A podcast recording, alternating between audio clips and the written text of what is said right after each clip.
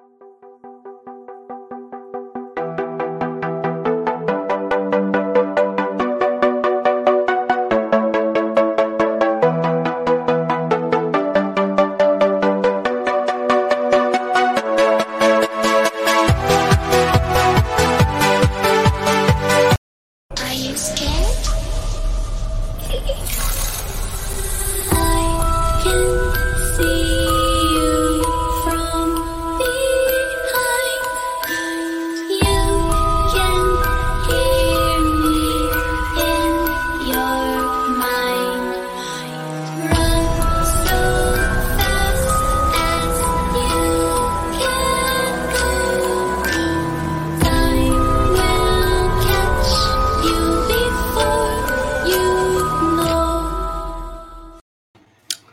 What's up, everybody, and welcome to another edition of Creepy Classics. I'm Greg, and with me today, can't hear you, Lawrence.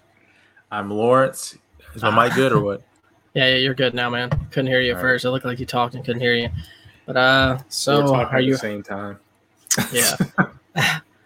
So uh, nice shirt, man. I'm digging the Metallica shirt. Oh yeah, I got this Metallica shirt. Now this is not from Sovereixn. I bought this just on like online from some random spot, but yeah, a little vintage classic tea going on. All right, so today you picked out the videos for us to watch, and we're going to be focusing a lot on uh, the military and their uh, the secrets that they hide. Yeah, military industrial complex. The military industrial complex. Should I cue in the famous uh, Joe Rogan speech now?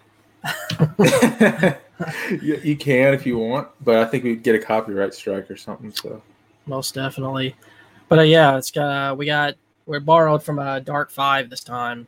We haven't played anything from Dark Five on here yet, so we're gonna.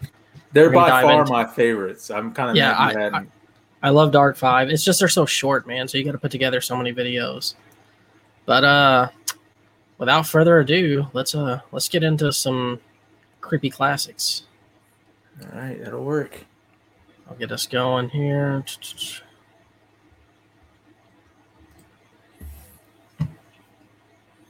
You know, I always queue this up ready to go, and then I forget that I I share the file, so I don't have to worry about it. But here we go. Sonora, California. For years, Sonora, California has experienced daily huge boom sounds like clockwork between 11 a.m. and 2 p.m. What's up, Located in? Tuolumne County, Sonora is a mostly peaceful city with fewer than 10,000 inhabitants. Founded by Mexican miners in the 1820s after Mexico's War of Independence, the city has a traditional mining foundation. After the Mexican American War, the town was quickly forgotten, but the gold rush gave it life for a second Going time. on, sweet dude. Eh. Today, that calm is now gone by the terrifying booms and cacophony that have lately put the small population in a state of alarm. Residents describe the sounds like deep, low booms that can be felt and are strong enough to warp windows. I've heard about this before. They're always heard at the same time, between 11 a.m. and 2 p.m. A geologist from the city has tried to calm the population by telling them not to worry about it. The sounds possibly come from an army depot 200 miles away in Hawthorne, Nevada, where old munitions are destroyed. However, a depot officer says it's impossible the explosions, quote, would be heard 200 miles away when there's a mountain range between us. Okay. Interesting. The officer told ABC News that at the Hawthorne Army Depot, they effectively detonate munitions regularly, but firmly said that the sounds the people in Sonora hear are not theirs. Others suggest that if this was true, how is it possible that they hear the booms every single day at the same hours without interruption? The amount of old bombs the Army has at its disposal has alarmed the civilians even more. It is believed that a deep underground military base is being built in the town's former gold mines as part of a more extensive network. Comprised of Wouldn't doubt underground it. tunnels, it's being constructed to hide secret aircraft and secure Fallout, facilities for sure. government continuity programs. Based on information from the National Security Council, this map allegedly shows the U.S. military's underground tunnel system in progress. The military has not said anything about these rumors. It's a big ass tunnel. Just like Area 51, people will need to wait and find out if it is true. North Korean subterranean bases. Military experts consider North Korea the most heavily fortified country in the world due to its extensive network of military bases buried in mountains and deep underground. Hmm. Hidden from spies and even reconnaissance units, these series of secret facilities are part of North Korea's nuclear development. Ever since Kim Jong un rose to power after his father's death, the Iron regime has drastically increased its secrecy towards nationals and foreigners alike. Does he make Recently, stud? Supreme Leader Kim has disappeared from the public eye He looked like unexpectedly. just Nobody saw him for weeks. It was not until later when satellite photos revealed he had undergone a critical surgery in his private hospital. The same secrecy is applied to the regime's military facilities. One base buried in the Changwon-dai mountain near the Pangyon Air Base was recently discovered in 2014. Disguised as an airplane parts factory, it's believed to be a uranium enrichment facility for nuclear weapons. According to the US Army, up to 8,000 similar subterranean bases exist throughout North Korea, including 84 secret tunnels capable of transporting tanks and up to 30,000 troops an hour into South Korea during an invasion. Shit. Additionally, for the past few years, Kim has ordered the construction of other underground naval and nuclear bases. Dozens of facilities connected to each other are part of a unified defensive system that's always ready to take the fight to South Korea or any other country that tries to invade the country from air, land, or sea. Anytime you want to pause, Burying the military say, infrastructures makes it challenging for oh, adversaries to spy by a satellite and protects them from air attacks. One such base is even located near Kim's private residence in the vicinity of Ryohori Naval Base area. According to experts, another Korea submarine has some facility lies in impressive Shingon, where submarine-launched nuclear missiles are stored and developed. Yeah. These are only some of the facilities that experts have been able to detect. buildings. Many more lie hidden. Since 1974, various North Korean tunnels leading to the DMZ with South Korea have been found by the U.S. and South Korean personnel. Not yet, Built with concrete Jonathan. slabs, these tunnels count on electricity for light and fresh air generation and wide passages for troop transportation. Not No without one knows how much they've hand. expanded ever since. What do you think, Lawrence? Jacob Bogle, who has created a Oh, very comprehensive map of. North Korea based on satellite images, says that regarding the bases, quote, we know that they at least meet the level of sophistication found in other similar bases around the world during the 1960s and 1970s. One thing is clear. In the case of nuclear threats, North Korea is ready to mobilize men and vehicles through the underground tunnels and facilities to fight the enemy that dares to threaten Korean sovereignty. If that ever happens, only a coordinated air, land, and sea attack on those secret bases could put an end to Korea's advance.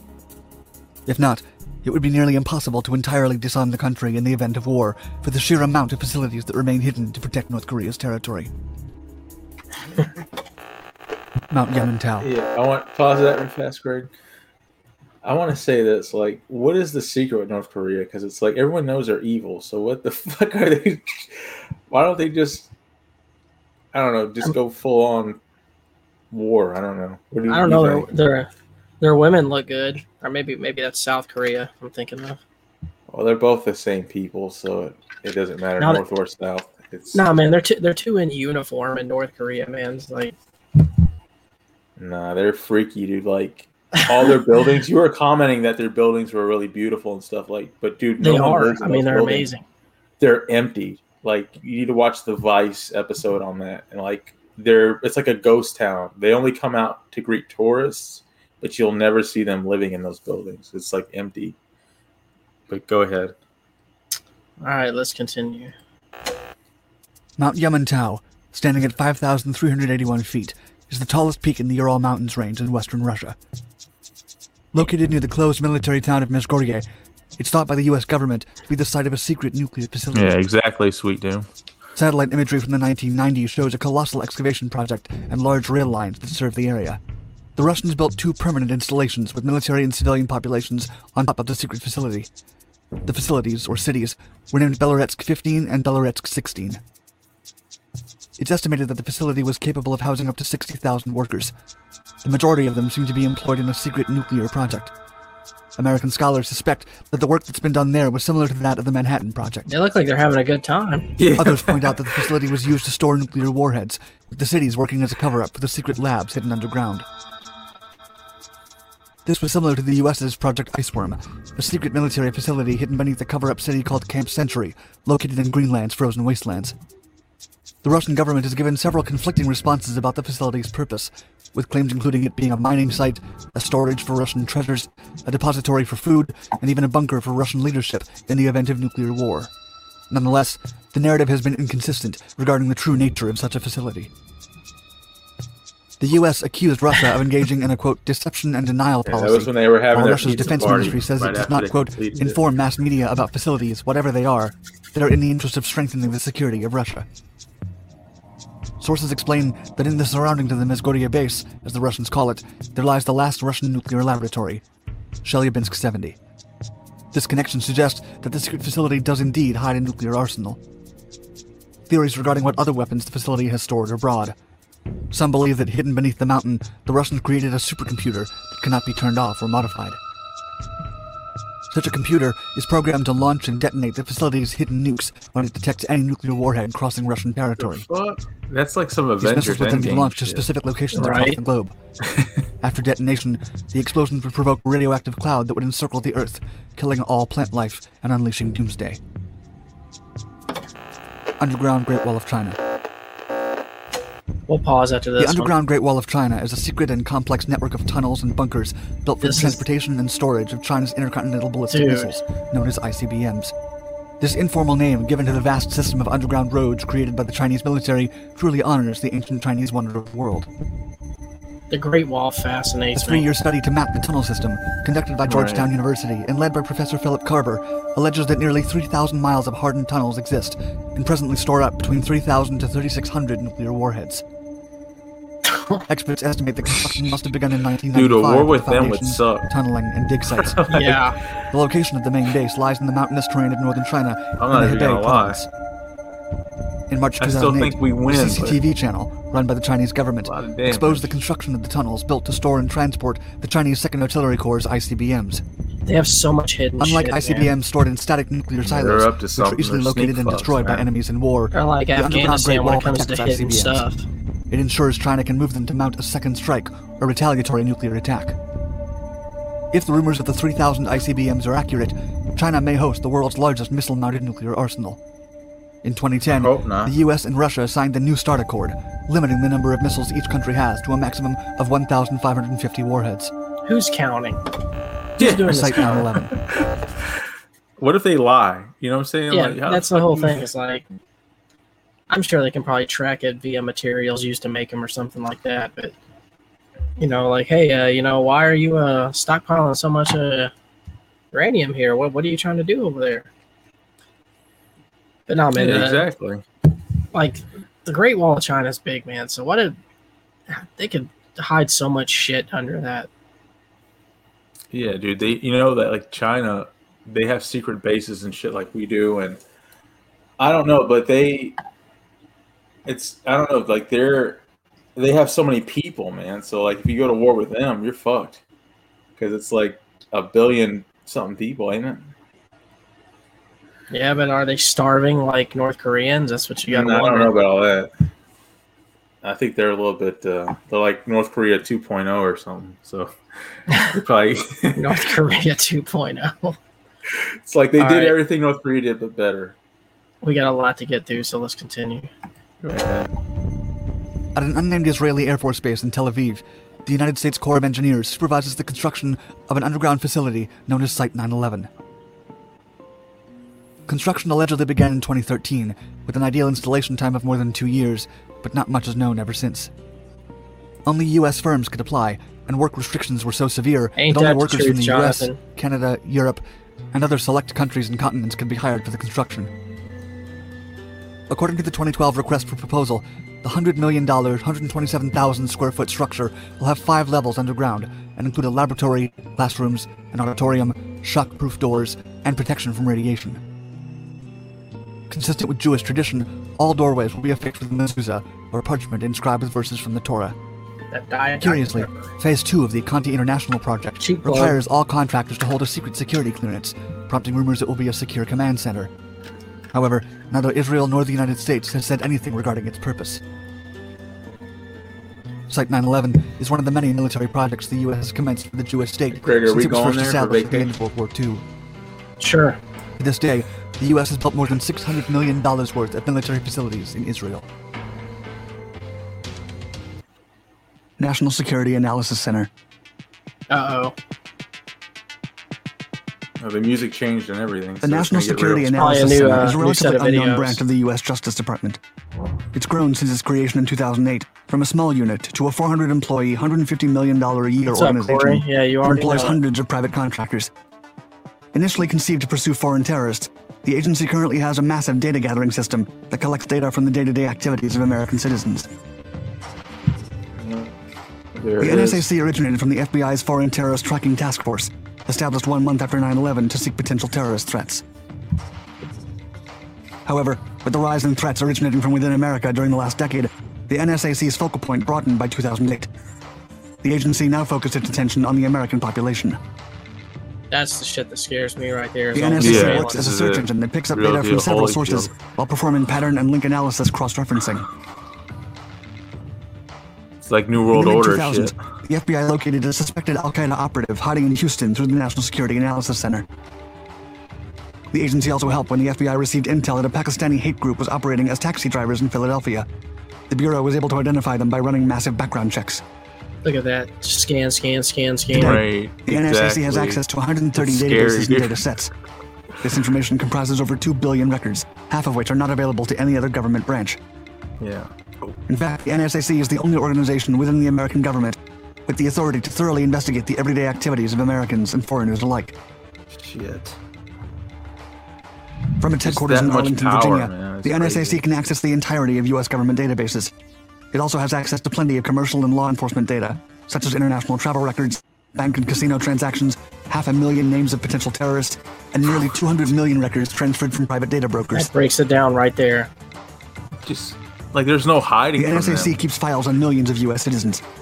You'll be on that list if you've ever received a phone call from within a federal prison, changed your address with the Postal Service, rented a I did car, used a corporate credit card, Just or a received change of legal identification from a private company. Yeah, they got me.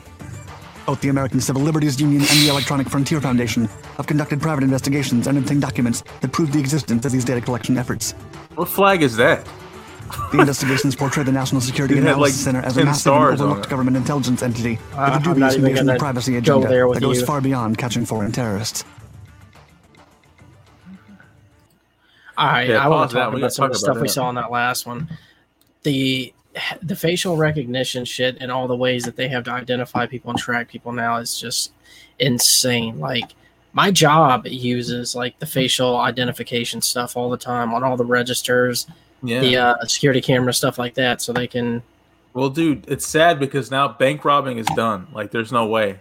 Because, like, even with like the mask, because remember the whole mask mandate, and they were like, before you start thinking about becoming like a criminal, you know, they can still see, they can recognize your face with that technology, even with masks on. So you're not getting away with nothing. Those little medical masks for the COVID, they can still get you and recognize you through databases, even with masks on. That's crazy. Like, what what was crazy about that last video is he was talking about even if you just had a change of address you you automatically got a file on you so you move Yeah. put in a change of address boom file file by the fbi let's put them on file That's what scares me, dude. Is like we're we're all filed, man. It's we're all under a number. We, they have something on us, no matter what you've done, didn't do. You know, they got you, your name, everything. But it is what it is. I mean, what can you do, right? that was good man let's see uh, what else they're throwing at us Okay, go ahead. Foreign Intelligence Surveillance Court.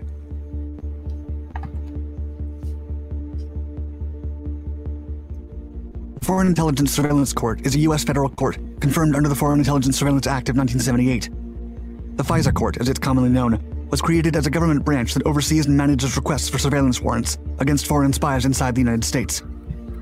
During more than four decades, the court has only denied a handful of warrants, and its power has been compared to that of the Supreme Court. Intelligence agencies, such as the NSA and the FBI, rely on the FISA court to obtain legal access to private data during investigations. From its inception over 40 years ago, i was there have been almost 40,000 requests for surveillance warrants, and only just over 11 have been denied. Oh,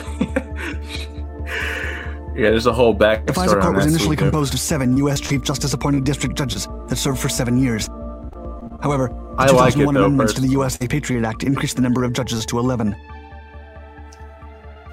Despite having this vast amount of power, all the FISA court meetings are entirely secret, as are all current records. Only some redacted go documents have been made public over the years. The court hearings can occur at any time during the day, even on holidays, and at least one judge has to be on on call at all times to attend emergency hearings or look at evidence to decide whether or not to issue a warrant. The FISA court's influence has expanded so much that it's sometimes thought of as parallel to the Supreme Court. The court operates through the tax contribution of American citizens, and it is expected to protect their civil rights, anonymity, and humanity as residents of the U.S. When whistleblower Edward Snowden leaked highly classified information from the NSA in 2013, it became public knowledge that the FISA court provided the agency with access to their citizen email and call databases. This revelation left many citizens pondering whether the court really Oh, cares about yeah, the you safety of know it. Americans. Joint Improvised Threat Defeat Organization.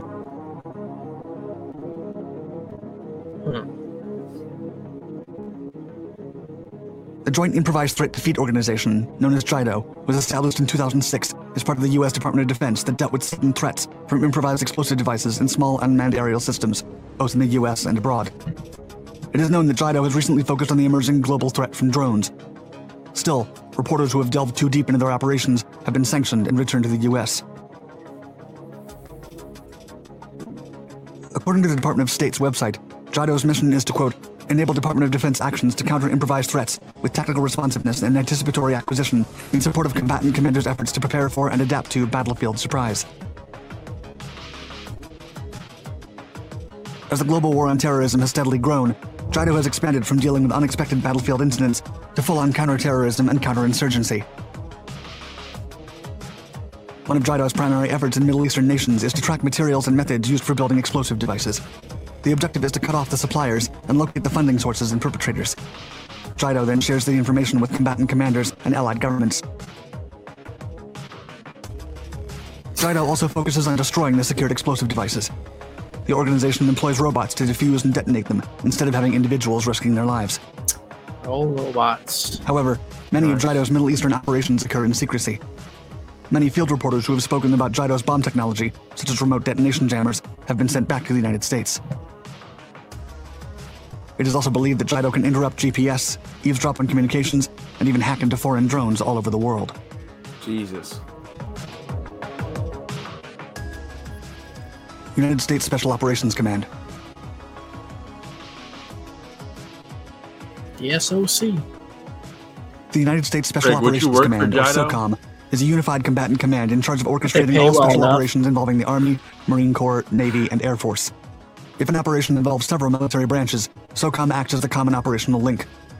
But their power has grown with barely any accountability. The drone and dogs recent scare the scandals have put their culture and ethics into question. Yeah, the drone dogs fucking scare me. The U.S. Special Operations Command was set up after the disastrous Operation Eagle Claw, a failed 1980 rescue mission in Iran, in which a helicopter crash took the lives of eight servicemen before their planned arrival at the U.S. Embassy in Tehran. Yeah, the drone dogs can never fall down. SOCOM like coordinates the big thing. distinct branches within the military. When different special operations forces are involved in an operation, SOCOM is the Joint Component Command. SOCOM, remember the game? Oh yeah. Since its activation in April of 1987, SOCOM has orchestrated many pivotal operations, from the invasion of Panama in 1989 to the war on terrorism. Why are they after the invading like, attacks. a random park? Like that was like SOCOM is allowed to undertake actions such as combat, special recon, counterterrorism, foreign internal defense, unconventional warfare, civil affairs, counter narcotics So- operations, and even psychological warfare. Psychological warfare. By 2019, there were special operations members in 141 countries, a 135% rise from the late 2000s, when America's commandos were operating in only 60 nations. This record global deployment happened as inquiries came to light on alleged malfeasance by some of America's most elite troops over possible ethical failings and criminal behavior. Psychological warfare. What exactly? They In talking recent about years, there? U.S. special operators have faced serious misconduct allegations, including war crimes, substance Exactly, abuse, so and a wide like array that of violent acts. I've been The to missions that they park currently they were oversee. SOCOM has a lot of power and minimal down there? accountability at home and abroad. Do you want that helicopter? In the wake of such high-profile like scandals, scale General model? Richard Clarke, commander of U.S. Special Operations Command, cool. ordered a comprehensive culture and ethics review of the Special Operations community in 2019. As he wrote in a memo, quote, Recent incidents have called our culture and ethics into question and threatened the trust placed in us. The American people must trust those who protect them. Right? SOCOM are the people you don't want kicking down your doors. Oh fuck no. National Reconnaissance Office. How many? You know how many chicks you can get, dude? Saying you're SOCOM, like that's like a great job to have. I don't think you National can tell Reconnaissance people. Office, or NRO, is an agency you're of the U.S. Department of Defense that that, operates the government's ever increasing network of satellites and supplies reliable surveillance information. but alarming reports indicate that their satellite spy technology has evolved to the point of threatening the dimensions of individual privacy. There we go again. The National Reconnaissance Office is considered one of the big five American intelligence agencies, along with the Central Intelligence Agency, the National Security Agency, the Defense Intelligence Agency, and the National Geospatial Intelligence Agency. The first press reports about the NRO's existence surfaced in did in 1971, and the first official acknowledgement of the agency was in a music. Senate committee report from October 1973 that inadvertently exposed its existence. A 1985 New York Times article revealed that the primary functions of the NRO were to develop, build, launch, operate, and manage space reconnaissance systems and their intelligence related activities for U.S. national security. It was also revealed that the NRO allows many other government offices to track individuals and have an eye in the sky all around the globe. Okay. In 1996, a bipartisan commission report described the NRO as the Big Five agency with the largest budget, stating that it had only grown over the years and illustrating their latest intelligence analysis device called Sentient as their most advanced and dangerous machine yet. The project is still being treated as a government secret and has only been Here, vaguely referenced in a few speeches one. and presentations. I want to talk about this one. Formerly classified documents released in 2020 revealed new details about the program's goals, progress, and reach. Under development since 2010, Sentient is an artificial intelligence spy satellite system capable of using data, both past and present, to anticipate future events, guide satellites, and advise the American military against future potential threats. events. Yeah, what the fuck? The sentient AI would be capable of combining satellite imagery with numerous data sources, Sentient such as news broadcasts, environmental sensors, human conversations, and even social media interaction, to obtain real time insights into the world below. It is said that the government will probably never acknowledge the program's existence unless something goes terribly wrong.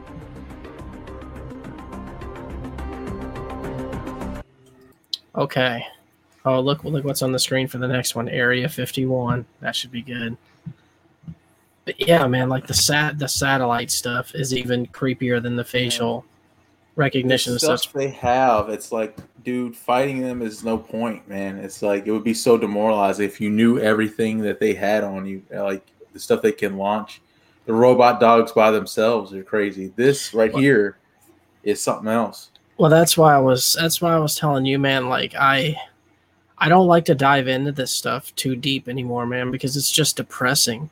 Like it, it's it's so depressing like when you start finding the secret after secret after secret, no explanation behind it, and then you have all the you know, you get the real conspiracy stuff, then you got all the fake ass shit that comes out. It, it's it's it's like a full time job to try to go through and research and find out where the facts are and what's Well, just, you know BS. Dude, Skynet is real. Like people don't realize. I know that. that's that's what's that's trippy, what dude. Like, scares me.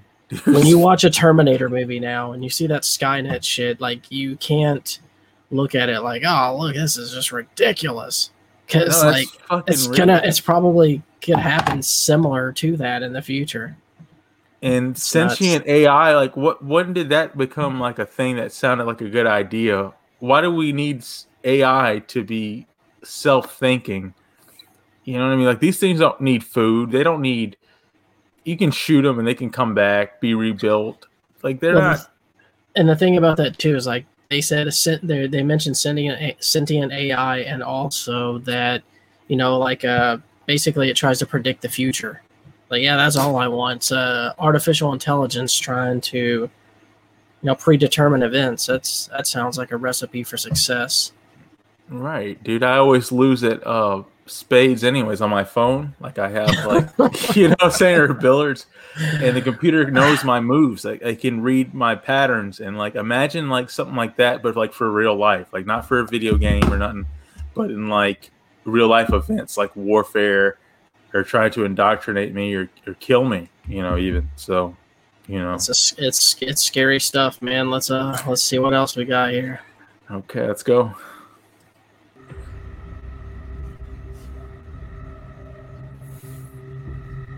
Unofficial photography from inside and around Area 51 is strictly forbidden to keep the base's classified operations a secret.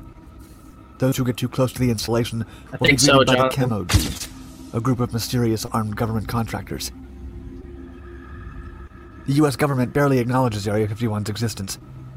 However, thanks to the CIA's declassification of several images in 2011, a picture revealed the site's infamous sanitation team. In Oh, wow. 1963, the story began when a Lockheed A-12 reconnaissance aircraft built for the CIA crashed north of Area 51. The spy plane could fly almost undetectable to radars and cross the continental United States in only 70 minutes. Wow. Test pilot Ken Collins, codenamed Ken Colmar, told National Geographic Oh, he'd look been testing him, the he's happy. supersonic engine at a low altitude. Suddenly, quote, the airplane dude's pitched up and went up and got inverted and went into a flat incipient spin. Even though the plane was upside down, the pilot managed to eject and was picked up by three civilians who gave him a ride in the opposite direction of Area 51. When they asked about the plane, Collins said it carried a nuclear weapon to ensure they wouldn't go back to the site. According to National Geographic, the pilot was given hypnosis and a truth serum to guarantee he relayed all the facts of the Hmm. incident correctly. Truth Historian serum? David Robarge said the CIA needed to cover up the crash to protect the engineering and aeronautical advances of the Oxcart program. As part of their effort, curious civilians were told that a nuclear bomb was on board and that they should evacuate the area. Meanwhile, the workers This hid the wreckage so under tarps to maintain fishy. the project's secrecy. Shit, yeah. Hold on. This picture shows parts It's of the better. aircraft scattered on the ground, including the two engines and the rear fuselage. A quick response team was immediately sent to the crash site, where they used bulldozers and cranes to clean the remains of the aircraft. CIA overseers considered dynamiting the debris so nobody could identify the plane. The workers used blowtorches to dismantle the larger parts of the plane, like the wings and fuselage. They then transported the remains in boxes back to the base. However, after the picture's declassification, pieces of titanium belonging to the aircraft were still found at the site. Tunnels are rumored to connect Area 51 to classified aircraft test sites through America's desert and the Mountain West. This supposedly allowed the CIA to keep the crash a secret for 50 years, and has possibly allowed the hiding of even more sensitive incidents from public view. Bohemian Grove. Oh, here we Hold go, Greg. wait. This is Wait, you. wait. Bohemian Grove, yeah. So this this one must be the one that they talk about areas that they don't want you to know about um, on the Dark Five, but the Area 51 stuff, man, there's just so much shit there that like, hey, uh, yeah, uh, there was a nuclear bomb on board, so y'all might want to leave the area. Everybody, everybody, leave the area. like, okay, oh, yeah, what? I'll say this, dude. Area 51's crazy, and like there was remember that whole thing where they were gonna storm Area 51. That was like a Facebook challenge. I'm mad that they dropped the ball on that because that would have been like the biggest thing. I mean, granted, the government released all that that UFO stuff anyways, but still, man. like, man I- it, it, was a group it was a group of nothing but cowards man because like if they really want the truth you got to be willing to die for it. Because guess what? There's going to be armed guards there at area 51 so if you want to storm it some of you is going to die.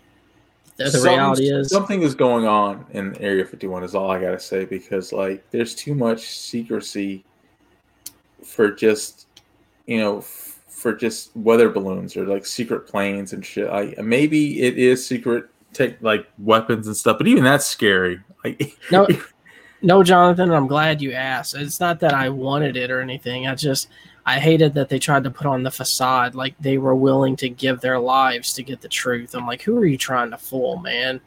It's like i want to know the truth as much as everybody else but you know what? I don't i don't want a bullet to the head trying to find out. So you know what? I'm gonna stay here in my safe haven Yeah, dude. If you get like within two miles of that place or ten miles or something, like a helicopter will greet you and be like, "Hey, what are you doing here?" so there's no breaching Area At the- 51, man. at the end here well uh i'll ask you about the bob lazar stuff but let's see what they got to say about bohemian grove Oh, you're gonna like this. Go ahead.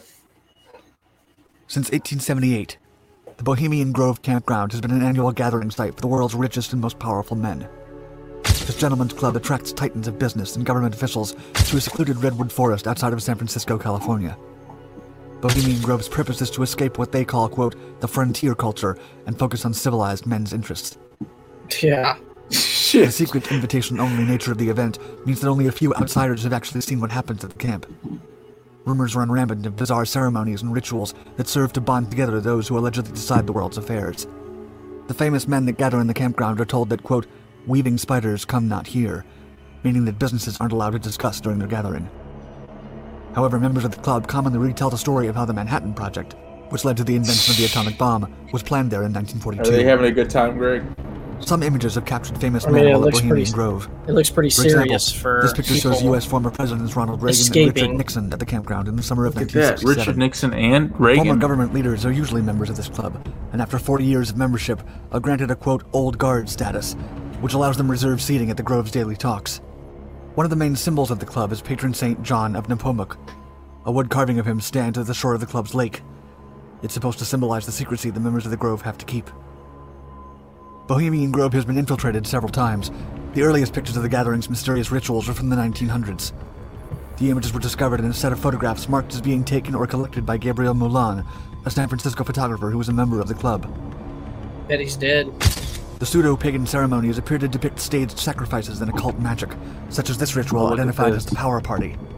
The main event is centered in the cremation of Care, Power a yearly performance in which a spirit called Care is cremated by the play's hero. The event occurs in front of a 40 foot tall owl shrine. The owl is the mascot of the club and is supposed to symbolize wisdom. All members attend the event in disguise. In this picture, an elite member of the Grove is going through a purging of worldly concerns. The hooded figure is another senior member, responsible for guiding him through the purge. The event is still performed today, and was recently documented by filmmaker Alex Jones. When asked about the footage, a spokesperson told the Washington Post that the performance is, quote, a traditional musical drama celebrating nature and summertime. No, that's some Illuminati shit. Okay. So Bohemian Grove, man. That this is the thing. People, you know, we're as the citizens are expected to put all our trust in the government, the senators, uh, people of that people of that nature that have our best interest at heart. Well, going out and doing this weird shit in the woods, this Yeah, that's what I gotta say. type It's Weird. like you're not doing yourself any favors by having secret meetings where you do like sword and sorcery type shit, sacrificing stuff in the middle of woods. Like, like we already kind of like are kind of weird about you, but then you go and do this. It doesn't help the matter. also like people harp on like the weirdness of like religions and such like that a lot you know all their different types of like uh rituals and things of like that that they they do that whatever the fuck is going on there at bohemian grove is way weirder than any of that stuff man because it's it's just it's odd and it's Yeah, and, and these are and these are like the richest people the richest and most powerful people in the world Let too doing this stuff in. You know what I'm saying? So it doesn't look like you're an elitist organization. You know, That's- you just let that's that's why once you once you achieve that that level, man, you just start to get bored, I guess, with regular regular life, regular society. So you get into weird Right. shit. transcend humanity. Who, who knows what the fuck they do out there, man? It's it's weird. know. Go ahead. U.S. Supreme Court hearing. This 1932 photo by Eric Salomon is believed to be the first and one of the I'm only be photos stuck taken on at that, a you U.S. know that, Supreme Court hearing. Cameras are forbidden inside the chamber by Federal Rule 53. the Salomon is said to have sneaked into Fortune magazine by faking a broken arm and hiding it in his sling. Right. This photo shows the old Senate chamber of the Capitol building. Level 99 achieved. The second photo was taken five years later by an unidentified woman. It's believed to be the only shit, image that man. captures all nine justices seated in frame. The author of the photo remains a mystery, but It's it's like said the she was Legion able of to position her camera with the lens through a hole Pretty in her much. purse. This final photo, published in 1937, is believed to be the last confirmed image from inside the chamber. Little is known about its origin, but it appeared in the New York Daily News, along with a story about the newly seated Justice I love Hugo that Black. movie, Corey. The two final pictures were taken in the current United States Supreme Court building, which was not completed until 1935. In 2014, advocacy group 99 Rise took this two minute long footage, the first ever recording of the Supreme Court in session. It's a mystery how the group managed to sneak in a camera through metal detectors not only once, but twice in a month. Probably in their butt. Führer Bunker. Yeah, pause that. Yeah, I had no As idea, Greg, that that we'd never seen footage of the Supreme Court in session. I didn't know that was like a secret. You know what I mean? Like, I Uh, didn't know that was something. Oh yeah, man. Those are supposed to be closed door sessions. Only uh only the people attending Like no one even knows what that room looks like unless you're, you know, supposed to have been there, which is insane to me because I'm like, wow, you know. That's what I was talking about, though, man. Once you start jumping down that rabbit hole and looking at all the secrecy and stuff like that, it, it starts to make you question things and doubt things. But uh, let's continue. Right. Two was coming to an end. Adolf Hitler spent his final days hiding with his staff in the infamous Fuhrer bunker. This 30 room construction had two air raid shelters connected by a staircase, a bulkhead, and a steel door. Hitler married Eva Braun inside the bunker on April 29, 1945, only 40 hours before both surrendered to their impending fate. After the fall of Berlin, Soviet troops tried in vain to demolish Hitler's bunker. The Red Army eventually gave up on destroying the 13 foot concrete roof until it was buried and erased from records in 1959. The site sat neglected and abandoned for decades, and the subject of the bunker remained taboo. That all changed in 1987 when the East German government began clearing the area for a new housing complex. The excavation uncovered an underground complex that was flooded but still mostly intact. The site offered a glimpse of forbidden history. When photographer Robert Conrad was riding a bus by the construction site, he noticed by chance the massive underground structure that looked like a bunker. With his curiosity excited, Conrad started researching the site, which didn't appear to have a particularly restrictive security system. Posing as a construction worker, the photographer snuck in a Praktica camera with a 35mm wide angle lens into the Nazi bunker. There, he explored the hidden labyrinth, some of which extended directly under the Berlin Wall and into the death strip separating East and West Berlin. Conrad risked his life and freedom to capture these photos of the rusting and crumbling site in 30 clandestine visits, even managing a self portrait in front of the Fuhrer bunker, which was flooded with water too high to enter. Through the decades, the site's been looted, and none of the Fuhrer's belongings remain. Once, Conrad came across a man on a similar quest who was drawing the remains of the bunker with a charcoal and piece of paper. Each carried on with their task without saying much to the other, afraid to be caught. And although the police found him one time while he was inside the bunker, they let him go with nothing more than a warning. His quest ended in 1989 when the site was once and for all filled with rubble and gravel. Denver International Airport. Pause that. So, Greg, what do you think of that, man? Like, that was the last place, you know, like that Hitler was at. Like, that's insane that it's still, even to this day, it's covered with gravel and what have you. It's still there. You know, it's like, I don't know, a piece of history. I don't know. Do you What do you give think? any? Do you give any kind of enter? Do you give any kind of like entertainment to the idea that Hitler escaped and lived out his life? No, I, I don't. whole Because they, Theory can. no, there's no way. Because I don't think so neither. I think that's where would he have? ridiculous. Yeah. I the most they had, one of the most notorious men on the planet managed to just sneak out without anyone noticing. Not and- only that, dude, they caught all his guys pretty easy. They would have squealed on him or something. You know, they were all headed to being hung. You know, they got Himmler pretty easy, and you know they were either taking cyanide capsules, but they were all over that area. So, you know, Yeah. they would have got him. Go ahead. Ever since the opening of Denver International Airport in 1995, rumors have swirled of a secret underground facility beneath its floors. Contractors working on the project alleged seeing underground tunnels and bunker entrances unrelated to airport operations. There was raised speculation after mysterious unidentified cost overruns totaled over $2 billion. There was also the failure and subsequent abandonment of an underground luggage conveyor belt system that many people believed was never intended to work.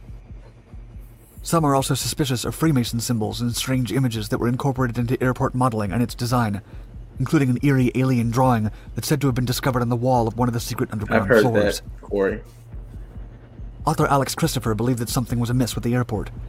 She eventually met engineer Phil Schneider, who was involved in the construction. In 1994, both of them snuck into the airport before it was inaugurated. They allegedly took these photos of the unexplained tunnels and a secret runway. The pictures highlighted the existence of a large and mysterious steel door that supposedly seals off a 55 square mile empty cavern. It's a big In her recount of door. the visit, Christopher said that the supposed lowest level was hot, unlike how cold basements usually are. Schneider Okay. pointed out that the heat rose from beneath their feet, signaling the possible existence of many other secret lower levels. Christopher also claimed that there are two other hidden runways, which have been covered under four inches of dirt. But what's the purpose of the mysterious underground base? So According to Christopher, it could be used as a medical research lab, a prison, or military accommodations. Hmm.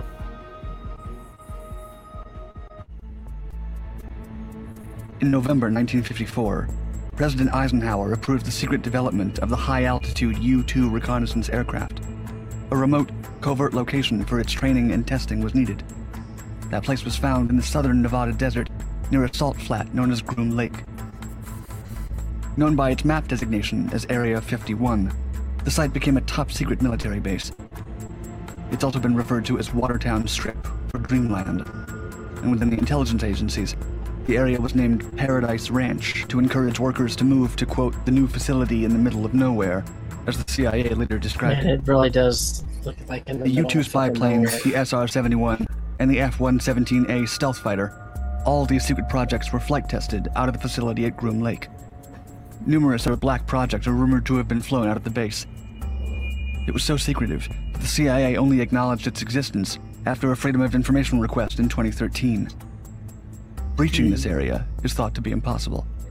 Here are five ways in which the U.S. Air Force and CIA plan to defend Area 51. This should be good. That's what I'm saying. Let's see what they got. Secret for me. sensors. Secret sensors. Sensors proliferate all around Area 51's perimeters. These electronic devices are connected by underground cables, packed in a rugged case, and buried in the dirt. The sensors act individually and collectively as a surveillance system. I like this. Similar devices have been spotted in the area in the early 1990s. They were crude and bulky, stashed in the bushes, and easily spotted. The newer sensors are niftier and more clandestine, given away only by a slender antenna poking up through the dirt. It's believed that each device is coded with a three digit identifier that can be read off an internal dial and correlate with GPS coordinates. Some of the sensors are located miles from the facility. Chuck Clark is a well known Area 51 investigator. He and a friend were able to track nearly Lazar said 100 of these sensors back in 2003. Clark even led a news crew from Las Vegas's KLAS television station into the desert and showed them some of the road sensors. The following week, FBI and Air Force agents raided Clark's trailer home in Rachel, Nevada, and carted off his computer and photographs. Shit. The authorities then charged Clark with a single count of interfering with a communication system used for national defense. Clark agreed to, quote, either locate and return the sensor removed on March 12, 2003, or pay restitution to the United States Air Force to replace the missing sensor. In How much would that 2013, evidence emerged that newer sensors were being set up around Area 51. A satellite image showed a cement pad with what looked like two uprights embedded in it, two to three crossbeams, and two pipes coming up supporting something rectangular. There was speculation that these were sensors aimed at a new threat to Area 51 secrecy commercial drones. Could these new structures be anti drone or drone detection devices? That remains unknown.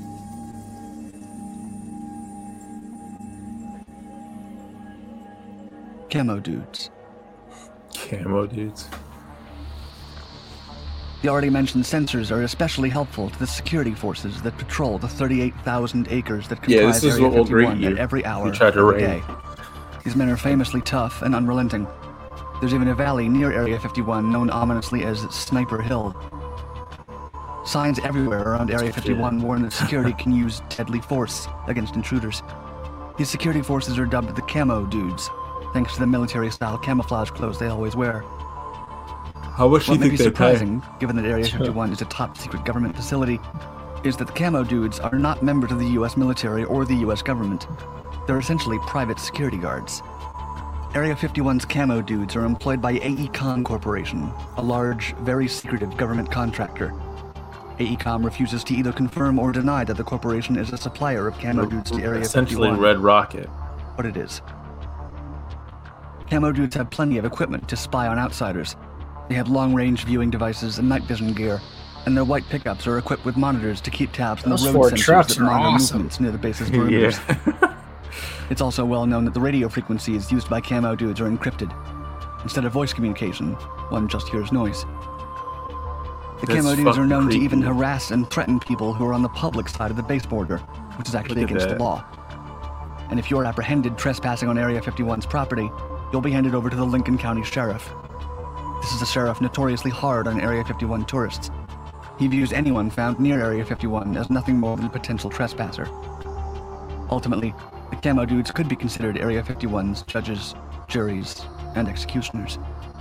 The camo dudes. They need to chill out speeding like that, though. Janet Air, the world's most secret airline.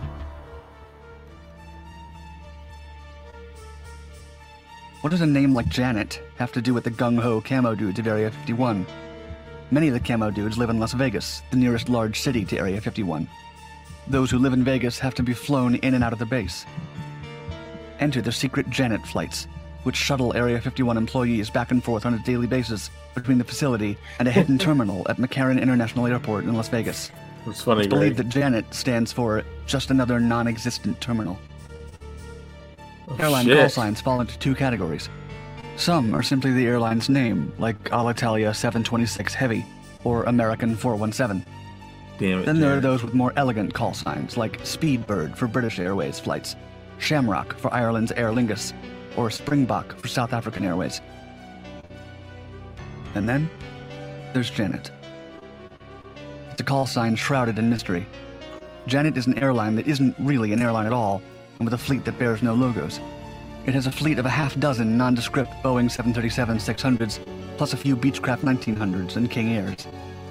Its Boeing 737s were previously flown by Taiwan's carrier, Air China, and are painted white with a simple red stripe along the window line. Other than a civilian N number registration, the planes have no other identification. These aircraft sit in front of a simple terminal building in a highly secure compound. It's estimated that between 1,000 and 1,500 people board the airline's planes in Las Vegas every day to be flown to and from Area 51. Even the origin of Janet is uncertain. Some believe it may stand for Joint Air Network for Employee Transportation. Still others say that it's a typically cryptic or just made up military code name. Others believe it was former Area 51 Commander Richard A. Sampson who picked his wife's name to identify the commuter planes that ferried workers in from Las Vegas and Burbank back in the late 1960s. The homie Janet call sign simply stuck. Janet is now run by the aforementioned giant government contractor AECOM. In 2018, AECOM posted a job opening for First Officer Co-Pilot Las Vegas, Nevada in the company's government business line. The preferred qualifications for the position include Boeing 737 type rating and Boeing 737 experience. Candidates also need to, quote, qualify for and maintain a top secret government security clearance and associated work location access. Oh, I bet.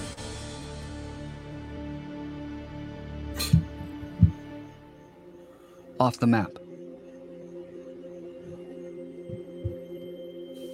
Ever since its inception, Area 51 has officially not existed on maps of that part of Nevada.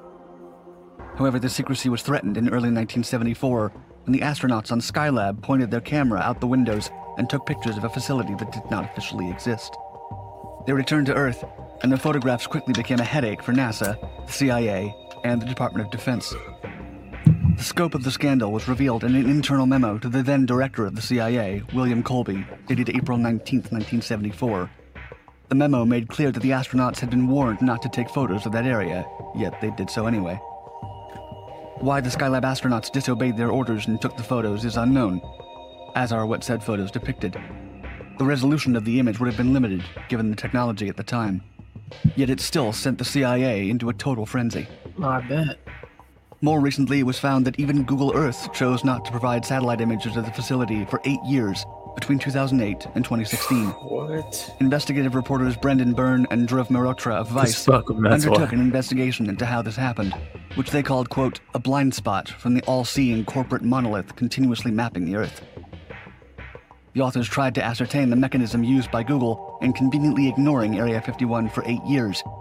They were able to acquire one of the images of the dry lake bed from a satellite imaging company for $1,984.50. I shake my head at some of the excuses they Google Earth is essentially a mosaic of tiles assembled from aerial and satellite photos. These are often provided by local and federal government, as well as Google itself. What are they up to, man? What, Google what Earth is denied that it somehow censored the area in Nevada. It stated to the authors that, quote, our satellite imagery is licensed from third party providers who are commercially available and are not the property of Google. We update imagery by prioritizing areas that are most popular with users while complying with local and federal laws. Since then, Google has added two years of images to the missing time period. Yet six years remain without satellite imaging of Area 51 available to the public. Yeah, it's freaky because that's proof that something's going on. Why would they- Firepower, black helicopters. Uh oh.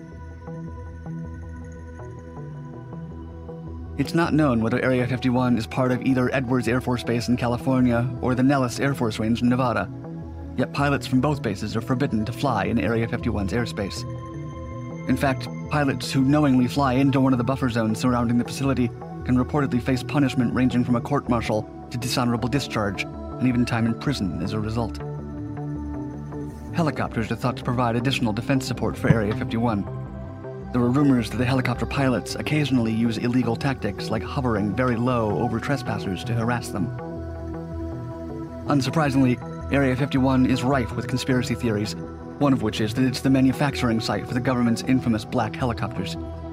There have also been people who claimed they were abducted by black government helicopters for experiments. The theory about black helicopters being both developed and based at Area 51 and used to deter potential intruders is one of the most difficult ones to verify.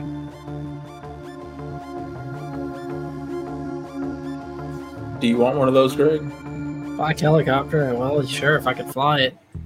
Soviet and Czechoslovakian parapsychology research. Uh The declassification of a 1975 document titled Soviet and Czechoslovakian Parapsychology Research reveals the findings of the Defense Intelligence Agency on Soviet tests intended to study the emotional and telepathic bond between a mother and her newborn infant, originating from the theory that mothers could sense the death of their offspring even without witnessing it. Due to ethical What? concerns, How do test testing of this theory was conducted using rabbits rather than human subjects. The experiment and its results are detailed in the official report, which states, quote, Soviet scientists placed the baby rabbits aboard the submarine. They kept the mother rabbit in a laboratory on shore, where they implanted electrodes in her brain. When the submarine was submerged, assistants recorded the rabbits one by one. If the baby passed away while in the submarine, the mother rabbit's brain reportedly produced detectable and recordable reactions. Hmm. The Soviets maintained these protocols and results as highly classified, but they were uncovered by American intelligence in the 1970s. The report mentions the Pavlov Institute in Moscow had been suspected of continuing animal telepathy experiments up to the time of the report's writing. The USSR intended to use the discoveries as part of submarine emergency communications. While the exact protocol is not laid out as to how the military would react in case a submarine's mother rabbit exhibited signs of the loss and no other contact could be made with it, it's theorized in the report that the signals captured from the rabbits could serve as an alert to potentially prepare bombers or some other sort of potential retaliatory force. Alternatively, should the submarine witness an act or attack that merited a nuclear strike, the crew could signal using the baby rabbit and then surface to send a detailed message on what action to take. The specifics are not laid out.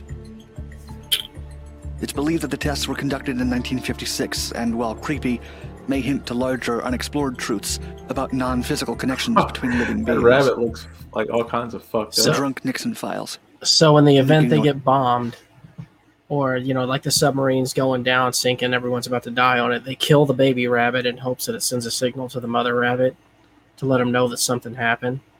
That's kind of Was- fucking crazy. Yeah, that was back in the fifties, man. They didn't care about that shit. There was no animal rights or nothing like that. So, were they sending monkeys to space and whatnot? So, That's yeah. crazy. look at this The drunk dr- Nixon files. Korea. President Richard Nixon changed the way communist nations interacted with the United States. He came in with strong anti communist positions and used the triangular diplomacy strategy, pitting the two communist superpowers, China and the USSR, against each other. He aspired to be remembered for his foreign policy, but struggled with frustration regarding the Vietnam War, which he had promised to swiftly end. Nixon was on my stud between the list. US and all of its adversaries. Yeah, he was. I can Added see why that, now. He faced enemies within his own country, as he grew to see the Democratic Party as an enemy rather than a rival party. It's been claimed that Nixon grew increasingly agitated, developed a drinking problem, and became progressively paranoid of his foes, real or imagined. Thousands of classified documents from his administration were released to the public between 2007 and 2014. Thanks to those documents, it's now known that the United States was on the brink of nuclear war with North Korea in April of 1969, just a few months after Nixon took the presidency, with plans and orders drawn after North Korea attacked and took down an EC 121 spy plane on the Sea of Japan. And they don't want none. The declassified documents kept by the National Security Archive revealed that Operation Freedom Drop sought to attack using both conventional bombs and nuclear bombs that would have covered 20 times the terrain that the one dropped in Hiroshima did. Wow. One memo from June of 1969 states that there were pre coordinated planned options to strike 12 key locations, command centers, naval bases, and airfields using tactical nukes. President Nixon reportedly went to bed drunk and suffered from insomnia throughout the crisis. He was supposedly absent from meetings in the Situation Room, where Henry Kissinger took over to lead Nixon's cabinet members in the absence of the intoxicated president. The decision was made at one point to enact preparations for a strike, with the 82nd Airborne Division setting up its nuclear bombers as if for war. Pilots were put on high alert and awaited the final order to bomb North Korea and possibly jumpstart World War III. Fortunately, Shit. hours later they were told to stand down. Both Kissinger and a sobered up Nixon decided to back away from a full military escalation. Soviet September 1933 Special Pause there. Commission, the Memorial Report. So like, dude, how many times does like the world almost come to an end within like minutes and hours? Probably more than we'll ever know, man. Honestly, Exactly. That scares me. But go ahead. I mean, just think about that. Like, you're asleep in your bed, and the world could end in a matter of moments later. Like right now, us streaming, there's some operation going on. Exactly, It's a like- bomb could drop. Something. It's crazy to think about. Robot dog could bust through your damn door and start attacking you. Or shooting lasers at you, I guess that's what they do. I don't know. The Soviet Nazino affair remained undisclosed until Memorial, a history and civil rights NGO, released an investigation in 1988, including the declassified reports of a 1933 special commission from the Communist Party of Western Siberia.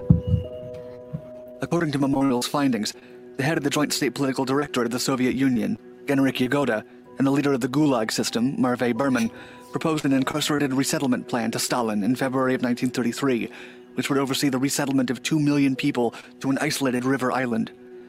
A reduced plan for 1 million prospective deportees was approved by the Soviet Council for People's Commissars of the USSR in March. The 6,000 chosen deportees were evenly split in half between people deemed déclassés and criminals. The déclassés people were those who were not granted passports during the passportization of the Soviet Union due to their personal histories, which precluded them from neatly fitting into the communist structure. Some were previously traders or peasants who had run away from the countryside due to lack of resources.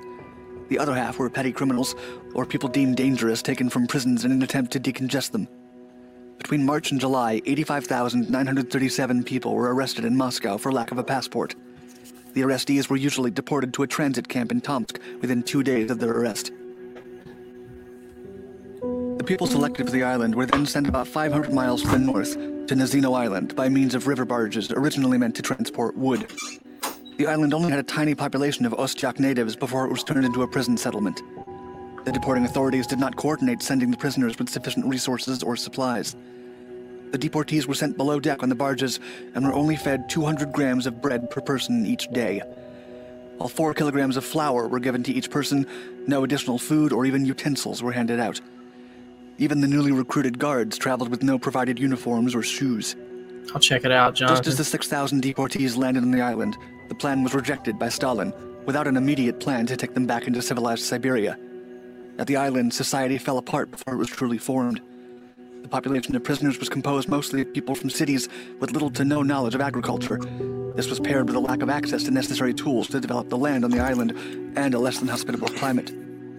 With almost no resources, gangs were formed to fight over food and whatever little possessions the prisoners had, mostly gold tooth fillings and crowns. The guards made things even worse by carrying out extortions and reprisals for petty criminality without ever reining in the gangs. People who attempted to escape were never heard of again. The doctor sent to monitor the island feared for their safety despite the presence of guards. It's believed that most prisoners on the island were eventually dehumanized and turned on each other.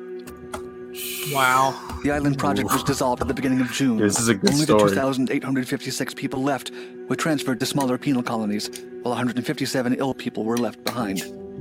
The Nazino affair, or Nazinskaya Tragedia in Russian, as it became known, lasted only 13 weeks.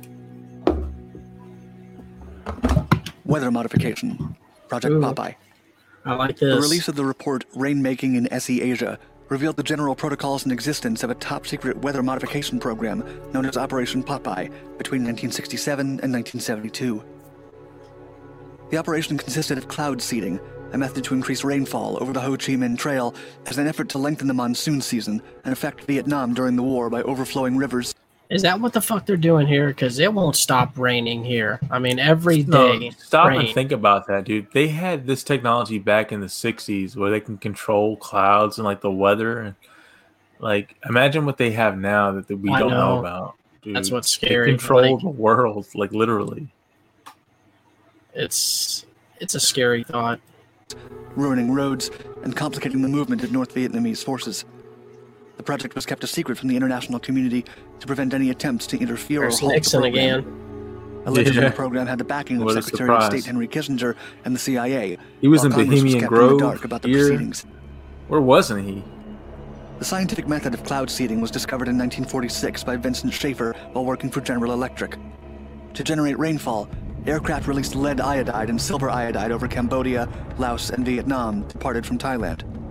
Modernization of the original discovery was carried out at the Naval Air Weapons Station China Lake in California, with tests taking place over Okinawa, Guam, the Philippines, and even the American states of Texas and Florida. The results of the experiment remain classified. It's now known that $3.6 million was spent each year on weather control in Vietnam, which would roughly equate to 23 million modern dollars. While the success of the operation has been kept a secret, claims have been made that rainfall was increased by 30%. In the aftermath of the operation's reveal to the public, the international community, led by the US, assembled an Environmental Modification Convention, a treaty banning warfare technology or acts that create, quote, earthquakes, tsunamis, and upsetting the ecological balance of a region, changes in weather patterns, clouds, precipitation, cyclones of various types, and tornadic storms, changes in climate patterns, changes in ocean currents, changes in the state of the ozone layer, and changes in the state of the ionosphere. Project 1794 report. Let me ask you this: Do you think, like they they mentioned it briefly in that video, that like the weather modification? Do you think it like messes up the uh, ecosystem to the this, and that's why we have like you know more storms now, like more hurricanes and such? Because Oh, definitely. Like that stuff that can't be good for the environment. I don't know if it was just that I was unaware when I was in school or younger, but man, I don't remember hearing about like so many hurricanes, tornadoes, and such like that. They seemed like they were a rarity when I was a kid, but now it seems like it's a, a yearly occurrence that's some type of natural disaster. So, I mean, something's going down. Like you're right. Uh, makes you wonder about climate change and all that. But this whole thing where they can control the weather and stuff like that, like the machines they have, it's just mind-boggling. Like, what else do they have? it's nuts.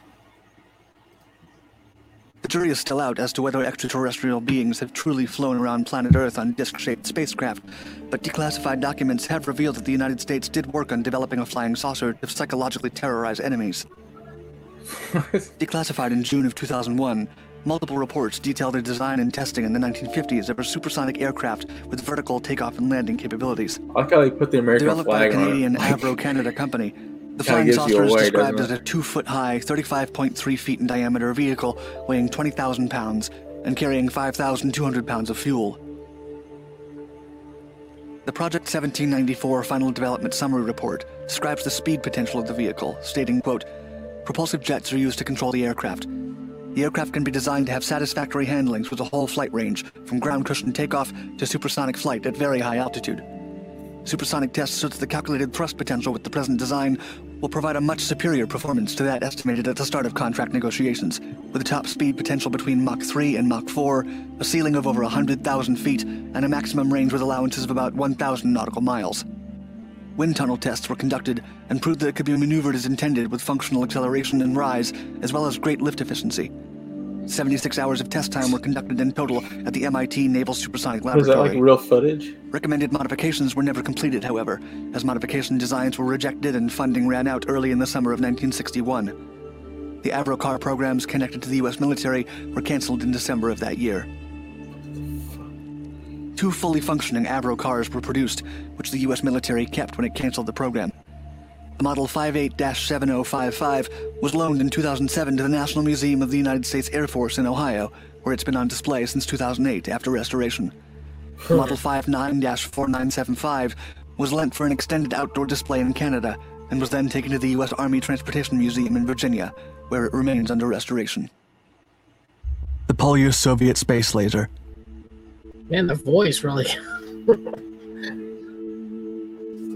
The Polyus Skif DM spacecraft was a Soviet orbital weapons system designed to destroy President Ronald Reagan's Strategic Defense Initiative satellites with an innovative and lethal carbon dioxide laser.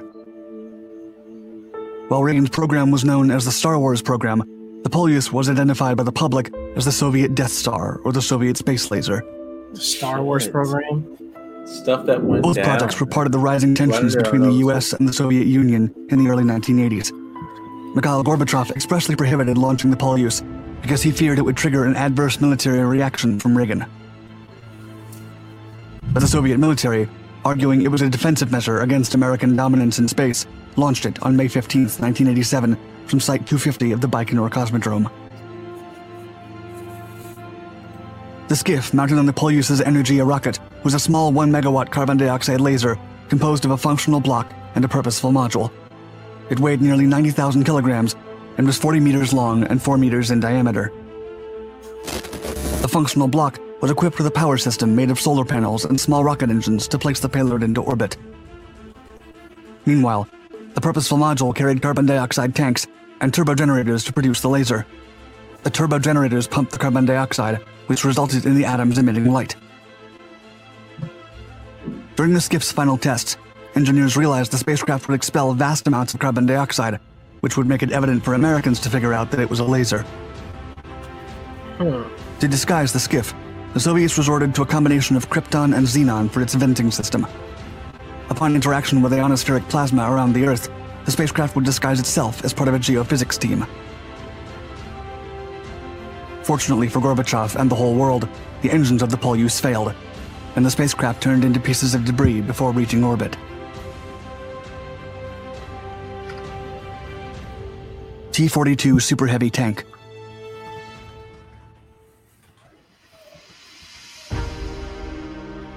Long before the Soviets produced the legendary T 34 medium tank that proved to be more than a worthy competitor to the German Panzers, the Red Army struggled to produce a worthy series of armored vehicles.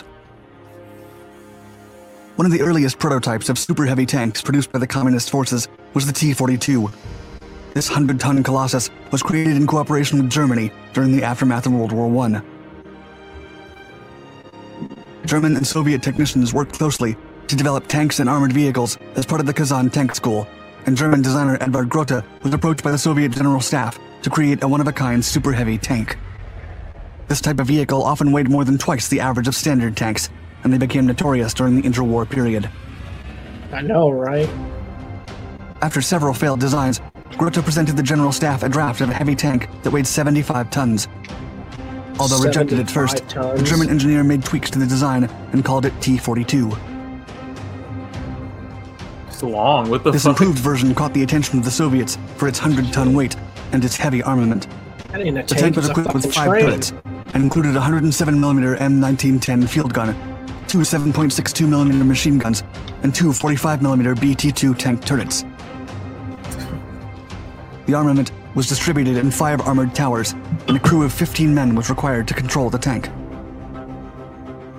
For a clearer view of the battlefield, the driver's compartment was located along the tank's axis. The position was about right, aggressively pushed forward with a sophisticated and heavy superstructure. The power compartment was at the rear, and the projected horsepower of the 100 ton tank was estimated at 2,000 to move at a speed of 17 miles per hour. Two diesel engines were necessary to provide the required power. The thing with that T-42 is like you're a consisted target. of 17 twin small diameter rollers, a rear driving sprocket, and an idler at the front. It also included an electric transmission to facilitate management. But the project was cancelled before the prototype entered production. Like all super heavy tanks of the era, the vehicle proved too costly, slow, heavy, and most importantly, too visible for enemy aircraft and artillery.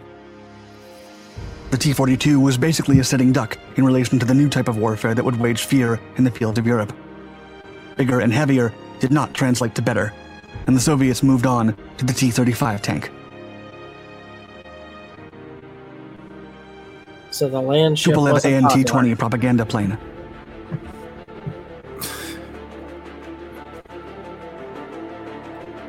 In the aftermath of World War I, every nation involved in the conflict began developing more powerful aircraft to support troops for ground What's crazy operations. is like the amount of Military weapons we have tacticians knew then. that aircraft would play a key role in This future conflicts and and it's like experimented with different years ago. configurations. Exactly. The Soviet Union, on the other hand, wanted something different.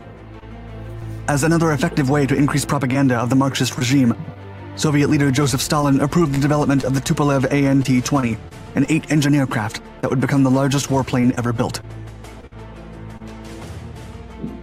The gigantic aircraft had a wingspan of 206 feet and was baptized with the name of Maxim Gorky to commemorate the literary career of the Russian author. Yeah, back then This was not a coincidence, as the Tupolev ANT 20 was conceived with the specific purpose of promoting communist ideas. To achieve this task, the Maxim Gorky was equipped with a massive library, printing equipment to drop thousands of leaflets, a radio set to speak to the masses, and even a projector to display propagandistic images in the skies. The aircraft required at least 10 men to function properly, and it could house up to 72 passengers. The Maxim flew for the first time in 1934. It would accomplish its propaganda missions for over a year before it fatally crashed during an air demonstration over Moscow on May 18, 1935. During the air show, an I 5 piloted by Nikolai Blagin performed three loop maneuvers around the Maxim Gorky. As it was conducting the third one, the I 5 collided with one of the Maxim's wings. The aircraft then crashed in a residential neighborhood near the Sokol metro station, Uh, and that's like 45 the people lost their lives. life. Russian engineers eventually built another Maxim Gorky, but the launching of Operation Barbarossa Ah, and the German plane. offensive of 1941 made it impossible to return to its propagandistic roots. This new aircraft was used to transport troops to the front lines. It fatally crashed on December 14, 1942, after the pilot allowed a passenger to take his seat to get a feel for the aircraft. Why would The passenger accidentally disengaged the automatic pilot and sent the plane into an abrupt nosedive at 1,600 feet. Whoa, no more attempts to resurrect the aircraft were made. See why? Soviet Aircraft 100. Soviets fucking up, man. The Sukhoi T-4, or Secret Project 100, was a Soviet Union high-speed reconnaissance and strategic they bomber aircraft lost. design that never materialized beyond the prototype room. During the Cold War, the United States and the Soviet Union were engaged in an arms race to overwhelm each other with an incredible arsenal that ranged from aircraft, tanks, and weapon designs to lethal nuclear bombs. Through the effective use of spies and defectors, both countries copied one another's latest innovations. They were not always successful. The Sukhoi T-4 was born as the Soviet Union's response to the North American B-70 Valkyrie, a six-engine strategic ugly. Bomber think, Ray? capable of reaching Mach it's 3 speed hideous. while flying at altitudes of over 70,000 feet. It feet. looks like those paper planes we made back in high school, where you just In fold them. 1963, the Soviet regime issued a request for an aircraft of Oh, similar I still make capabilities to counter the American bomber. The Sukhoi prevailed. This aircraft was to be capable of reaching a cruise speed of approximately 2,600 miles per hour. However, the Soviets did not have this type of technology, and over 600 inventions were required to fulfill the Mach 3 capability. The Sukhoi was physically similar to the American B-70. It featured Was intake ramps and was like made Mach entirely 5 of steel and titanium. The first prototype flew in 1971 with lackluster results. It was only able to reach Mach 1.3 at 39,000 feet before the project was cancelled due to budget constraints. Only one T-4 survives to this day. It is on display at the Central Air Force Museum in Monino, Russia. Kalinin K-7 experimental bomber.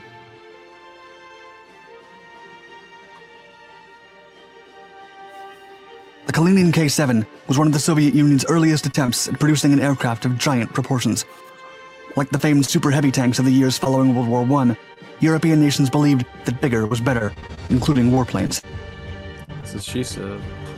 The K-7 was named after its designer, Konstantin Kalinin, a Soviet Revolution and World War I veteran. Kalinin designed the K-7 in both civilian and military configurations. As a civilian aircraft, the K-7 could carry 120 passengers. For troop transportation, it could take 112 fully equipped paratroopers. In its bomber configuration, the K-7 was equipped with eight 7.62mm machine guns, eight 20mm cannons, and a bomb load of up to 21,200 pounds. The K-7 also included two twin booms and unusual underwing pods that housed the landing gear and some of the machine guns. The first Kalinin flew in 1933. Instability and vibration issues alarmed engineers, which led them to make some modifications to the airframe. Nonetheless, during a test flight in November of 1933, the K 7 crashed due to a tail boom malfunction, resulting in 14 casualties. There were rumors of possible sabotage, but they were never proven. Two more prototypes were eventually ordered, but the project was cancelled in 1935 before they saw the light of day.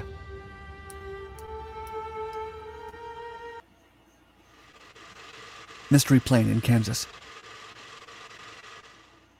In April of 2014, amateur photographer Jeff Templin captured a photo of a strange unidentified aircraft over Wichita, Kansas.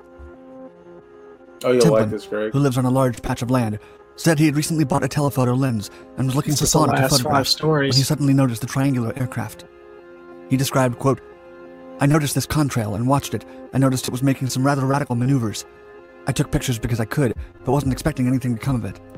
When I processed it, I realized it wasn't a typical commercial airliner or a typical military plane. This was something different. The mysterious aircraft flew silently, making several S turns around the city to quickly shed speed. That This unidentified triangle went viral with Air Force connoisseurs as well as UFO crowds. The shape is reminiscent of the U.S. Navy's General Dynamics McDonnell Douglas A 12 Avenger II carrier based bomber.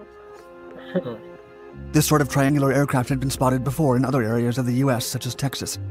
Still, Templin's photo was the clearest, which led some to believe it was fake. When contacted, officials at nearby McConnell Air Force Base refused to comment on the craft's identity or purpose. This kind of modern aircraft design is known for its low observable nature and aerodynamic efficiency. One specific mission where this sort of ability has been used is human crewed tactical reconnaissance sorties. Because of this, it's widely theorized that this mysterious aircraft is a TR 3A Black Manta, an aircraft rumored to be part of the secret advanced stealth Sounds like reconnaissance aircraft team. right. But nothing has been confirmed as of 2020, and the triangle shaped vehicle has been spotted more times since 2014. Stockholm Foreign Vessel. In October of 2014, the Swedish military released this photographic evidence of a mysterious foreign vessel off the coast of Stockholm. it was That's one of three sightings that the military stated were credible reports. In a public statement, Sweden's top military official, General Sverker Göransson, commented, quote, Swedish territory has been like seriously nice and guy. unacceptably violated by a foreign power. The gravity of this is obvious. According to Rear Admiral Anders Grenstad from the Royal Swedish Navy, they believed that, quote, it could be a submarine.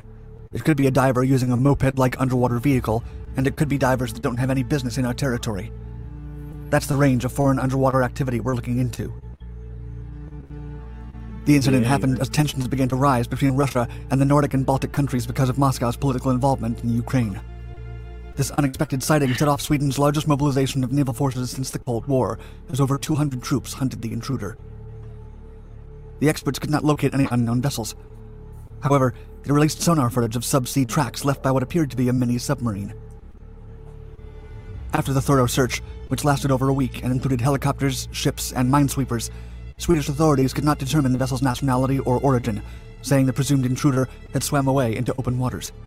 Russia vehemently denied their involvement in secret operations in Swedish waters. the incident prompted numerous conspiracy theories all over Sweden. In this relatively neutral country, memories of the Cold War still torment plenty of older citizens. News programs speculated that Russians were testing the espionage capabilities of the rumored Project 10831, a deep diving submarine powered by nuclear energy. Some citizens came forward to authorities after spotting a mysterious man waiting near a craft on Stockholm's coast, which they believed was a spy sent from Moscow. This incident resembled another episode from 1981 when Swedish authorities discovered a Soviet submarine off the south coast of Sweden. Authorities captured the vessel and held it captive for over 10 days as they believed weapons were on board. This move prevented the Soviets from rescuing their crew. Wow, so they were actually caught. In 2014, intelligence analysts noticed Iran was undertaking a strange task a non functional replica of the American USS Nimitz, a nuclear powered aircraft carrier. The model vessel appeared to be about 650 feet long and 160 feet wide. Meanwhile, the real USS Nimitz is over 980 feet long and 245 feet wide. The ship, complete with fake model aircraft and the number 68 spray painted near the bow, appeared at the Gachin shipyard in the Persian Gulf. American officials described that the mock up model was most likely empty on the inside and posed no real threat. How weird is that? However, its true purpose Yeah. was unknown. The U.S. Fifth Fleet Why operating you- in the Persian Gulf dubbed the ship Target Barge. At first, American officials publicly stated that they believed the ship would have been used to test Iranian Khalij Fars missiles or as part of a propaganda campaign. However, the Iranian media rebutted the theories and reported that the boat was part of a set being built for a movie.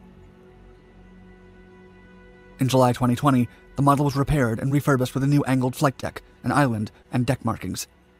Because of rising tensions between the US and Tehran, it was then moved to the Strait of Hormuz, a body of water between the Persian Gulf and the Gulf of Oman. This time, it's believed that the imitation aircraft carrier will be used for target practice exercises and will eventually be blown up or sunk. It's pattern still in Chinese fucking desert. weird that they would even go through that. In 2011, a mysterious set of Google Earth images prompted wild speculation all over the internet. The photos show a series of mysterious, massive patterns on China's western Kumtag Desert. The photos' intricate and unidentified shapes include miles long reflective strips, blocks of silver squares, concentric circles, and a grid of tangled white lines. It looks like a city layout without any buildings. What? Close ups of the site revealed signs of debris and suggests the remains of a silo explosion or an area used for aerial target practice. Also found nearby was a neat targeting grid of burnt out vehicles. Speculation about their origin or purpose were varied, ranging from weapon targets to mock up maps of large US cities for a potential attack. Some even believed they were messages from extraterrestrials. According to Jonathan Hill, a research technician and mission planner at the Mars Space Flight Facility at Arizona State University, the intricate grids of zigzagging white lines seen in the two images are actually spy satellite calibration targets. Satellite cameras focus on the grids and use them to orient themselves in space. They measure approximately 0.65 miles wide by 1.15 miles long. The structures, although they appear to be silver in color, are also not made of metal. As Jonathan Hill noted to NBC News, quote, they have gaps in them where they cross little natural drainage channels, and the lines themselves are not perfectly filled in, with lots of little streaks and uneven coverage. I think it's safe to say these are some kind of paint. Since the initial reports in 2011 when these structures became popular, Google Earth aficionados have taken it upon themselves to find more of these strange structures in China. One of them appears to be a weapons testing zone. Another photo of a giant grid looks like a Yagi antenna array. These instruments and odd structures like this can be used for many different operations, such as weather tracking and high altitude atmospheric research. Hill also noted that these structures are relatively close to each other. Quote, I think we're seeing some sort of military zone or test range, which explains the large amount of equipment and technology in an otherwise remote area. Sometimes the truth can be just as interesting, if not more so, than the conspiracies that people come up with. Yeah, I don't know what to make of that Norwegian one. glowing spiral. On So, like, December with 9th, Google 2009, Earth and everything, and Norwegian citizens like, awoke in the early morning to a bizarre and gigantic glowing spiral. Exactly. That's The light, which lasted for about 10 minutes, could be seen across Norway's three northernmost counties. It was photographed by? Jan Peter Jørgensen. According to citizen Nick Banbury, the light, quote, consisted initially of a green beam of light, similar in color to the aurora, with a mysterious rotating spiral at at that, one man. end. oh, that's weird. The spiral then got bigger and bigger until it turned into a huge halo in the sky, with the green beam extending down to Earth. According to press reports, this could be seen all over northern Norway, and must therefore have been very high up in the atmosphere to be seen hundreds of kilometers apart. This strange anomaly panicked Norwegian residents, who flooded the emergency phone lines. Banbury also commented, quote, We're used to seeing lots of auroras here in Norway, but this was different. Some suggested that it could have been a unique, never before seen Northern Lights variant.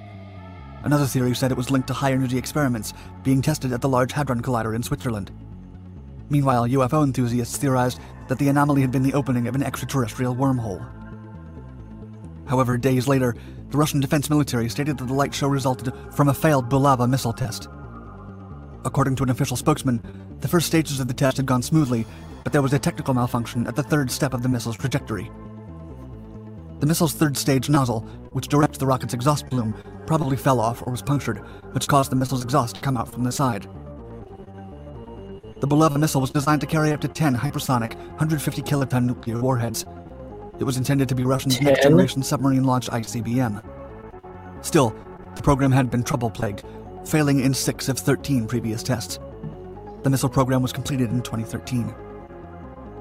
Russian defense analyst Pavel Felgenhauer stated that, quote, such lights and clouds appear from time to time when a missile fails in the upper layers of the atmosphere and have been reported before. At least this failed test made some nice fireworks for the Norwegians. All right, that is it. So what do you think? Ah, well, it definitely qualifies for uh creepy because a lot of that stuff I heard on there freaked me the hell out. Especially like- with all the spy stuff, robot dogs, and it and, and you hit it, you hit the nail on the head, man. Like if they had that kind of technology back in like the the fifties and sixties, what do they have now? I'm too scared to think, dude. They had invisible tanks one time. and That was like 10 years ago, like 15 years ago. I remember Googling like invisible tanks and thinking that was cool. And dude, the stuff they got now is just unfathomable. Like you just can't even begin to process Dude. it. Russia is working on something that's like basically a transformer. It's a tank that can transform into a submarine and back into a tank. It like it can do land or sea. So it just like what for? Like, why would you need that? What the fuck? I, I guess if they, I guess they need to escape to water, they escape to water. Or I don't know, maybe to maybe go all the way across the, the ocean as a submarine and then Did you go have a favorite character through all this? A favorite character? Yeah, through all these little stories Dark Five was talking about, was there anyone who stood out to you that was like, or any type of segment that was just that just really owned it? I thought it was great how like Nixon was in everything. It seemed That like yeah, that was that was a little strange. I mean, Nixon, uh, Nixon was a very powerful man, obviously. So, I mean, uh, you know, Nixon didn't. list. But uh, you asked what stood out to me. Of course, the Area 51 stuff and the Bohemian Grove, mostly those two, because those are the two most well known and the weirdest. Man, like I mean, Nixon came out and said, like he was recorded saying that he he, he didn't like Bohemian Grove. He thought it was uh I like having a good time in that picture. and maybe he did something there he was embarrassed about. Yeah, probably we all have those moments, so he's not alone. But yeah, man, uh, some good choices. I enjoyed it. Uh, you did good picking out the uh, the Dark Fives this week. We'll have to do some more in the future. I, I think our next creepy classics will we'll go back to we'll do something paranormal because we've been doing urban legends and uh, stalkers. I think we it's time we bring in some paranormal. Yeah, stuff. ghosts need to come back. We need to bring those guys back. Yeah, so uh, we'll definitely try to find some ghost stories. Someone brought up a good point. Like Dark Five's voice, that's been like a controversy uh, for his whole career. Like he started out doing just uh, words on the screen you can follow, and then he added his voice, and people hated it. It was like a big, like kind of distraction. But I don't know. Who has the best voice, man? I told you my favorite voice is the guy from the Let's Read podcast. All his all his stuff on it, he has my favorite voice because it's I think I I, don't might know. agree with you. I like I like how he tries to like change his voice for certain certain things, and it's just I don't know, man. It's just pleasant. I could fall asleep to his voice. It's like Dark Five is the cons- like he. It's like he's involved in it. You know, so when I hear him talk, I feel like nah, maybe you are involved. Like you got a job somewhere at Area Fifty One, and you just do this as part time gig. Oh, speaking of the area, speaking of the Area Fifty One stuff, they touched on the whole. You saw the guy holding the manual for Area Fifty One and uh, S four. Did you uh, did you watch that Bob Lazar documentary on Netflix? The Bob Lazar thing, where yeah, I've seen, I know of it. You know, I've seen it. Um, he's basically Oh. was harassed. For So uh, Corey, I thought I thought we were going to do this tomorrow night, but uh, apparently Corey wants you to go ahead and open the package on this show. So let's uh No, let's let me go ahead open it up. that. yeah let's open it up and see what you got here. This uh this should be interesting. I actually I think Corey told me what this was, but I I forgot, so I really don't know I what you got got there neither. Oh man, that's awesome. This is what he got me. No, this is for my niece. I got her something for her birthday. She's fooling around. This, and speaking of government and classified, why is everything blocked out on this? I'm kind of scared to open it. Well, because we don't want the addresses being shown, obviously. Yeah. But I hope I don't blow up opening this package. But uh, It's a dark see. web mystery package. Oh, and you gave it to me, so my house will be haunted. All right, so I'm opening it now. It's open, and oh, look at this. We're gonna see it together. Night of the Living Dead. I'm seeing this, and it's the Oh. original black and white. Yes, it is. Look at that. Oh my god. Thank you, thank you, thank you, Corey. Thank you for this. Well, we said we were going to bring the ghost back, but uh, it looks like we brought the zombies back for you. 50th anniversary edition. That's uh, that's pretty awesome. I need to watch this probably tonight, dude. I'm so thank you. But you don't have, but you don't have a Blu-ray, Blu-ray. player.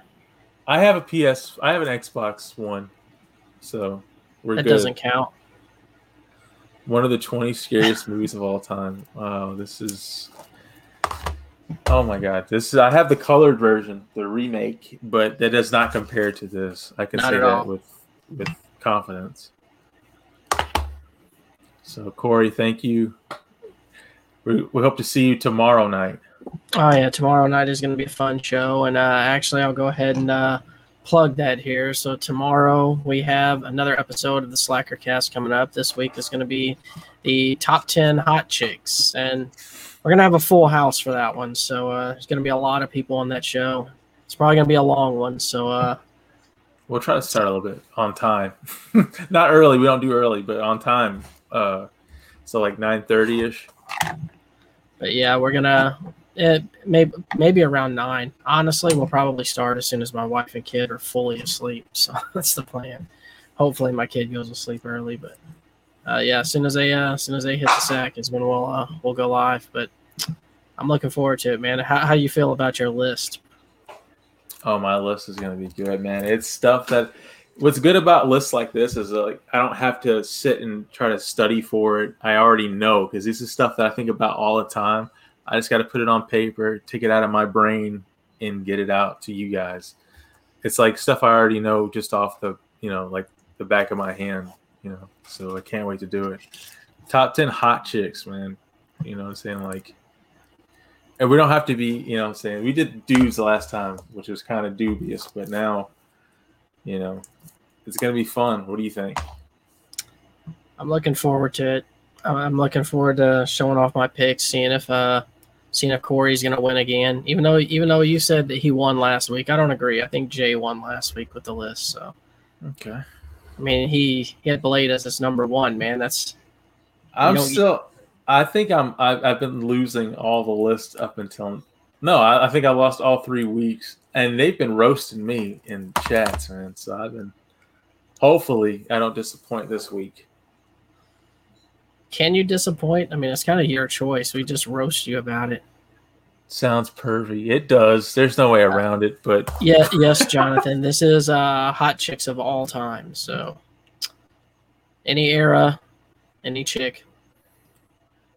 I did not uh Oh yeah, the dude the dude list uh dude list is a stud list. Yeah, stud list. I'm I am at I can't believe no one had Elvis on their list didn't have Elvis on their list. It's kinda it's kinda It would have messed been an up. honorable. It's too. No, so we're gonna ruffle feathers already. I'm not gonna get yelled at in this chat like I did the last three. you were already go, you're already heading down that road, buddy. Yeah, I had to stop myself because I'm already about to start getting screamed at. So Well, all right. Uh, we're gonna go ahead and wrap this one up. So uh, I'll go ahead and uh, plug all our stuff here. Um, we do have a Patreon if you want to check that out and throw us some support. It is uh, patreon.com forward slash the slackercast. We also have an affiliate now. Uh, it's sovereixn.com. That's uh, sovereign as it's spelled, but only with an X instead of a G. The link to that's in the bio as well. They have some pretty cool street gear merch and gaming merch. I actually got a T-shirt from them that I'm waiting to come in the mail. Uh, use Slack off as a promo code. You'll get 25% off and free shipping. We also have our own merch store on Redbubble. Check that out. Uh, I have the link to that in the bio. The, yeah, I want to show that off. Well, this wasn't from there, but I did ah, yes. finally get our Ah, coffee yes. mug.